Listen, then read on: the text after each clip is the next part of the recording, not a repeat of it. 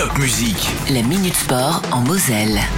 Ce week-end en handball, Sarrebourg affronte Ponto à la maison lors de cette neuvième journée de Pro League. Sarrebourg qui s'était euh, incliné de deux petits buts, 34-36 le week-end dernier face aux Vikings de Caen. Les Yellow Fox sont septième du classement. Coup d'envoi du match euh, samedi à 20h30 à Pierre de Coubertin pour reprendre la marche en avant. Après les cinq victoires consécutives, on espère repartir sur une nouvelle série dès ce week-end.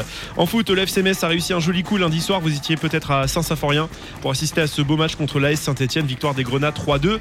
Demain, un déplacement au Paris FC, le club entraîné par euh, Thierry Loret, l'ex-coach de Strasbourg.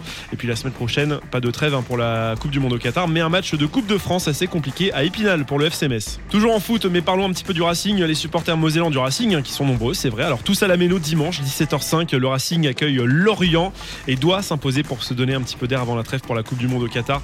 On se retrouve donc à la Méno avec Top Music, la radio officielle du RCSA. Et puis un mot des Alsaciens à la Coupe du Monde qui va démarrer dans 9 jours. La liste des Bleus a été euh, dévoilée euh, mercredi.